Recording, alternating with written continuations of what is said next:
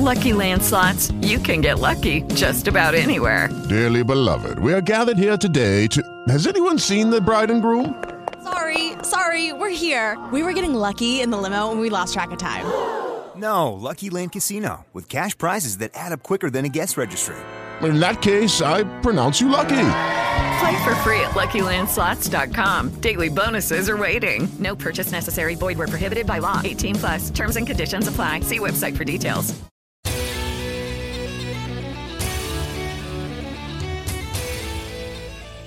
Buongiorno e benvenuti nelle notizie che vi raccontano il mondo che ci circonda. Sono Barbara Schiavulli e questi i titoli di oggi.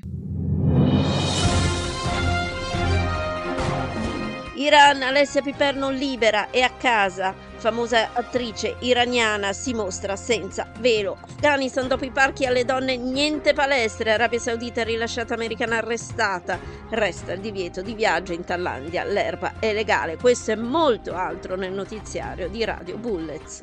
Cominciamo con l'Iran, una cittadina iraniana che lavora per il canale televisivo in lingua persiana con sede a Londra, Iran International, è stata arrestata con l'accusa di essere agente, una spia, mentre stava tentando di lasciare il paese. L'ha fatto sapere il ministro dell'intelligence, come riporta I R N A, dopo che ieri aveva definito organizzazione terroristica il canale televisivo che ha ampiamente coperto le proteste in corso da quasi due mesi. Tarane Ali Dosti, una delle più famose attrici iraniane e protagonista del film The Salesman di Askar Farad, premiato con l'Oscar nel duemiladiciassette, residente in Iran, ha postato sui social media un'immagine senza velo, un cartello con la scritta in lingua curda Jinjian Azadi, donna, vita, libertà. E il volo con a bordo Alessia Piperno è arrivato a Roma. Il Falcon novecento è atterrato sulla pista dell'aeroporto militare di Ciampino alle diciassette e zero otto. La Premier Meloni ha accolto Alessia, una travel blogger che è stata arrestata in Iran un mese e mezzo fa. Alessia Piperno è rientrata nella propria abitazione a Roma, nei quartieri di Colli Albani, dove ha riabbracciato la famiglia. Sono stati quarantacinque giorni duri. Tina, la sorpresa: ho trascorso la mia detenzione in una cella con sei persone, è stato difficile, ma non sono stata maltrattata, ha detto all'arrivo.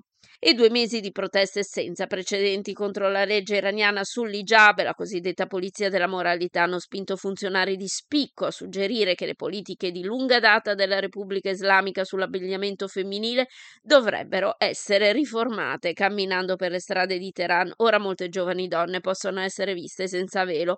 Alcune le indossano, ne li appoggiano solo sulle spalle. Questo fenomeno attira ancora sguardi sorpresi, ma giorno dopo giorno la vista di donne senza hijab si sta comunemente trasformando in una nuova normalità, con la polizia che si mantiene notevolmente a distanza. Faimeh, che ha circa venti anni, ha detto a Middle East Eye: la nostra generazione non indosserà più l'hijab a meno che non saremo noi a deciderlo, che il governo piaccia o no. Non permetteremo che ci portino via questa libertà. Ali Larigiani, consigliere del leader supremo l'Ayatollah Ali Khamenei ed ex presidente del Parlamento moderato, ha suggerito che l'applicazione dell'hijab potrebbe seguire la strada delle antenne paraboliche. trent'anni fa la politica iraniana avrebbe preso d'assalto le case delle persone per rimuovere le antenne satellitari che trasmettevano canali persiani non autorizzati sui loro televisori, che erano stati banditi dal Parlamento, ma dopo due decenni di incessante intrusione sui tetti iraniani si potevano vedere sempre più piatti. Alla fine le autorità si sono semplicemente arrese, chiudendo un occhio sulle antenne paraboliche senza effettivamente abrogarne la legge. E ora andiamo in Afghanistan, dove dopo aver bandito le donne afghane dai parchi di divertimento di Kabul, i talebani ora hanno emesso un nuovo diktat per loro. Le donne in Afghanistan non useranno più le perestre, ha riferito la Associated Press. Secondo un funzionario di Kabul, i talebani hanno vietato ufficialmente alle donne di usare le palestre in Afghanistan, in una repressione dei diritti e delle libertà delle donne da quando hanno preso il potere più di un anno fa. Già molte non ci andavano, ma ora è diventato legge. Un portavoce del Ministero per la propagazione della virtù e la prevenzione del vizio ha dichiarato all'agenzia stampa Associated Press che il divieto è stato introdotto perché le persone stavano ignorando gli ordini di segregazione di genere, che le donne non indossavano il velo o l'hijab richiesto, ovvero la copertura completa. Ha aggiunto che i talebani hanno fatto del loro meglio per evitare di chiudere i parchi e le palestre per le donne negli ultimi quindici mesi, ordinando giorni separati per l'accesso di uomini e donne. Nella maggior parte dei casi abbiamo abbiamo visto uomini e donne insieme nei parchi. Sfortunatamente l'hijab non è stato osservato, quindi abbiamo dovuto prendere un'altra decisione. Per ora abbiamo ordinato la chiusura di tutti i parchi e le palestre per donne. La rappresentante speciale delle Nazioni Unite in Afghanistan per le donne, Alison Davidian, ha condannato il divieto. Questo è un altro esempio della continua e sistematica cancellazione delle donne dalla vita pubblica da parte dei talebani, ha detto. L'Arabia Saudita ha rilasciato una donna americana che aveva preso in custodia all'inizio di questa settimana dopo che aveva twittato parlando dei suoi sforzi per lasciare il paese con la sua giovane figlia saudita americana. Carly Morris è stata rilasciata all'inizio di mercoledì dopo essere stata convocata e presa in custodia dalle autorità saudite nella città centro-settentrionale di Buraida lunedì secondo la Freedom Initiative. Il gruppo con sede a Washington sostiene i prigionieri che ritiene detenuti ingiustamente in Medio Oriente. Morris, che secondo il gruppo era incatenata davanti alla figlia di otto anni, è stata interrogata mentre era in custodia in merito ai suoi tweet e ai contatti con organizzazioni giornalistiche e gruppi per i diritti umani durante il suo sforzo di tre anni per lasciare il regno con sua figlia. Il portavoce del Dipartimento di Stato, Ned Price, ha confermato il rilascio dell'americana, ha detto che i diplomatici statunitensi rimangono strettamente coinvolti nel caso. Morris si era recata in Arabia Saudita nel duemiladiciannove per quello che doveva essere un breve soggiorno per consentire a sua figlia di incontrare la famiglia del padre saudita, ha affermato Bethany al-Haidari, case manager dell'Arabia Saudita di Freedom Initiative. La Morris ha dovuto affrontare le rigide leggi dell'Arabia Saudita sulla tutela maschile nei suoi sforzi per ripartire di nuovo con la figlia e le è stato appunto impedito di lasciare il regno. E ieri l'Arabia Saudita ha dichiarato di aver giustiziato due cittadini pakistani per contrabbando di eroina, la prima volta che la pena di morte è stata eseguita per reati di droga in quasi tre anni. Le esecuzioni hanno attirato il rimprovero da parte di Amnesty International, che ha affermato che erano volate di fronte a una moratoria annunciata nel gennaio duemilaventuno sulla pena di morte per reati di droga. Le esecuzioni sono state eseguite nella regione di Riyadh, dove si trova la capitale, ha detto l'agenzia stampa ufficiale saudita. Il numero di bambini malnutriti nel nord-est della Siria, devastato dal prolungato conflitto armato nel, in corso da più di undici anni, è aumentato del centocinquanta per cento, secondo quanto documentato dall'organizzazione umanitaria internazionale Save the Children. Secondo Save the Children, nelle regioni siriane nord-orientali sono stati registrati in meno di un anno quasi sedicimilaottocentonovantacinque minori malnutriti, con un aumento di più di diecimila bambini colpiti da malnutrizione. L'ONU afferma che in tutta la Siria, divisa in diverse zone di controllo militare da parte delle potenze straniere e delle forze locali in conflitto, il novanta per cento della popolazione vive in povertà e che più di nove milioni di bambini siriani hanno bisogno di assistenza umanitaria. E un relatore speciale delle Nazioni Unite ieri ha chiesto la rimozione delle sanzioni statunitensi e occidentali contro la Siria perché stanno avendo un impatto devastante sulla popolazione civile e impediscono al paese di ricostruirsi dopo appunto undici anni di guerra. Alena Duhan, relatrice speciale sulle misure coercitive unilaterali, ha espresso le sue osservazioni dopo una visita di dodici giorni in Siria e ha scoperto che le sanzioni stanno danneggiando i civili in molti modi, anche causando una carenza di medicina e attrezzatura mediche. Nell'attuale situazione umanitaria drammatica e ancora in deterioramento, mentre dodici milioni di siriani sono alle prese con l'insicurezza alimentare, esorto a revocare immediatamente tutte le sanzioni unilaterali che danneggiano gravemente i diritti umani e impediscono qualsiasi sforzo per il recupero, la ricostruzione del paese, affermato al Consiglio di sicurezza delle Nazioni Unite Duan. I familiari e colleghi della giornalista arabo-americana palestinese uccisa Shireen Abu Akleh hanno detto ieri agli investigatori delle Nazioni Unite che è stata deliberatamente presa di mira come parte della guerra su vasta scala di Israele contro i lavoratori dei media arabi palestinesi, ha riferito l'A F P. L'uccisione della giornalista veterana di Al Jazeera, uccisa a colpi d'arma da fuoco durante gli scontri tra soldati dell'A I D F e militanti a Jenin l'undici maggio, è oggetto di una delle prime serie di rare udienze pubbliche alle Nazioni Unite. L'attivista britannico-egiziano Alaa Abdel Fattah, in carcere da mesi in Egitto, è sotto trattamento medico secondo le autorità carcerarie. Fattah si sta sottoalimentando da aprile e da domenica rifiuta anche di bere. Siamo appena stati informati dagli agenti penitenziari che un intervento medico è stato attuato su Alaa, mettendone a conoscenza gli organi giudiziari. Nostra madre dovrebbe poterlo vedere, o qualcuno dell'ambasciata britannica in Egitto, per consentirci di capire il suo vero stato di salute. Così Mona Seif, la sorella dell'attivista britannico-egiziano in carcere, ha scritto su Twitter. Sana Seif, una delle due sorelle del dissidente, è stata invece informata che un avvocato filogovernativo l'ha denunciata alla procura egiziana accusandola di spionaggio e di diffusione di notizie false ed esponendola così a un rischio di arresto. Come se non bastasse, invece, l'avvocato di Alaa Abdel Fattah, Kali Ali, ha reso noto su Twitter che per un cavillo burocratico gli è stato negato il permesso di visitare in carcere del Cairo l'attivista. Francia, l'Ocean Viking con i suoi duecentotrentaquattro migranti a bordo sarà accolta oggi in Francia, a Tolone, lo ha annunciato il Ministero dell'Interno francese. Un terzo dei passeggeri dell'Ocean Viking sarà ricollocato in Francia. Il ministro ha denunciato la scelta incomprensibile di Roma di non farla sbarcare nei porti italiani.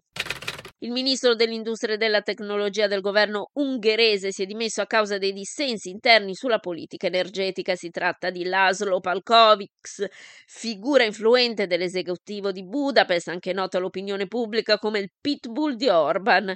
All'origine dei contrasti la linea scelta da Viktor Orban, che per favorire gli oligarchi a lui fedeli ha mantenuto in rete la centrale carbone di Matra e ostacola la costruzione di impianti eolici. Ultimamente il premier ha anche eliminato la possibilità di installare sui tetti pannelli solari. Proseguono gli scioperi di varie categorie impegnate in vertenze salariali, rese più acute nel Regno Unito dall'impennata delle ul- degli ultimi mesi dell'inflazione. Ieri è stato il turno dei lavoratori della metropolitana di Londra, giunti alla sesta astensione dal lavoro di ventiquattro ore dall'inizio dell'anno, che protestano anche contro le nuove regole sul trattamento pensionistico e tagli di posti di lavoro annunciati dal gestore di Transport for London, ente che dipende dal municipio della capitale. La protesta, analoga all'ultima precedente di agosto, che paralizzò il novanta per cento del servizio, sta investendo pesantemente, a quanto riporta la B B C, nove delle undici linee della popolare Tube, usata quotidianamente da milioni e milioni di persone, cittadini, turisti e pendolari. Il media ucraino Kyiv Post ha affermato che la regione di Mykolaiv è ora libera dalle truppe russe. La Russia sta minando Kherson per trasformarla in una città di morte, ha avvertito in un tweet il consigliere del presidente ucraino. Ministro della difesa ucraino invece ha dichiarato che la Russia avrà bisogno di almeno una settimana per ritirarsi dalla città ucraina meridionale di Kherson e rimuovere tutte le sue forze dall'arrivo occidentale del fiume Dnepr. Non è così facile ritirare queste truppe da Kherson in un giorno o due, come minimo ci vorrà una settimana, ha detto a Reuters il ministro della difesa ucraino. Stati Uniti: sono quasi centodiecimila le case e le attività commerciali della Florida rimaste senza corrente per il passaggio dell'uragano Nicole. L'incontro tra il presidente americano Joe Biden e il leader cinese Xi Jinping avverrà il quattordici novembre a margine del G venti in Indonesia. Ancora, la polizia di Chicago sta indagando su un cappio trovato ieri nel cantiere dell'Obama Presidential Center, un, un atto che il governatore dell'Illinois ha condannato come simbolo di odio razzista. L'incidente ha portato a una temporanea interruzione dei lavori, ha riferito il Chicago Chicago Tribune, citando il consorzio di costruzione che sta costruendo il centro. Nove persone sono morte, tra cui quattro donne, dopo che uomini armati in Messico hanno fatto irruzione in un bar e hanno aperto il fuoco nello stato di Guanajuato, devastato dalla violenza, hanno detto le autorità. E almeno il terzo massacro in un bar in altrettanti mesi a Guanajuato, dove una banda locale sta combattendo una guerra di territorio con il cartello di Jalisco. Il denominatore comune degli attacchi è che gli assalitori hanno semplicemente cercato di uccidere tutti nel bar, comprese le cameriere. Nell'attacco di mercoledì sera nella cittadina di Apaseo El Alto, gli aggressori hanno lasciato manifesti scritti a mano sul pavimento insanguinato del bar. I messaggi sono stati firmati dalla banda di Santa Rosa de Lima, il cui leader, ora imprigionato, è noto come Marro o Sledgehammer. I messaggi accusano i proprietari del bar di sostenere il cartello rivale di Jalisco. Brasile: avrò compiuto la mia missione nella vita se alla fine del mio mandato ogni brasiliano avrà assicurati tre pasti al giorno, lo ha detto tra le lacrime il presidente eletto del Brasile Luiz Inácio Lula da Silva, parlando per la prima volta in pubblico del suo futuro governo dopo la vittoria su Jair Bolsonaro al ballottaggio del trenta ottobre. Il governo militare thailandese sta conducendo un esperimento. Cosa succede quando un paese asiatico, una regione in cui le leggi sulla droga tendono a essere dure, legalizza essenzialmente la marijuana dall'oggi al domani?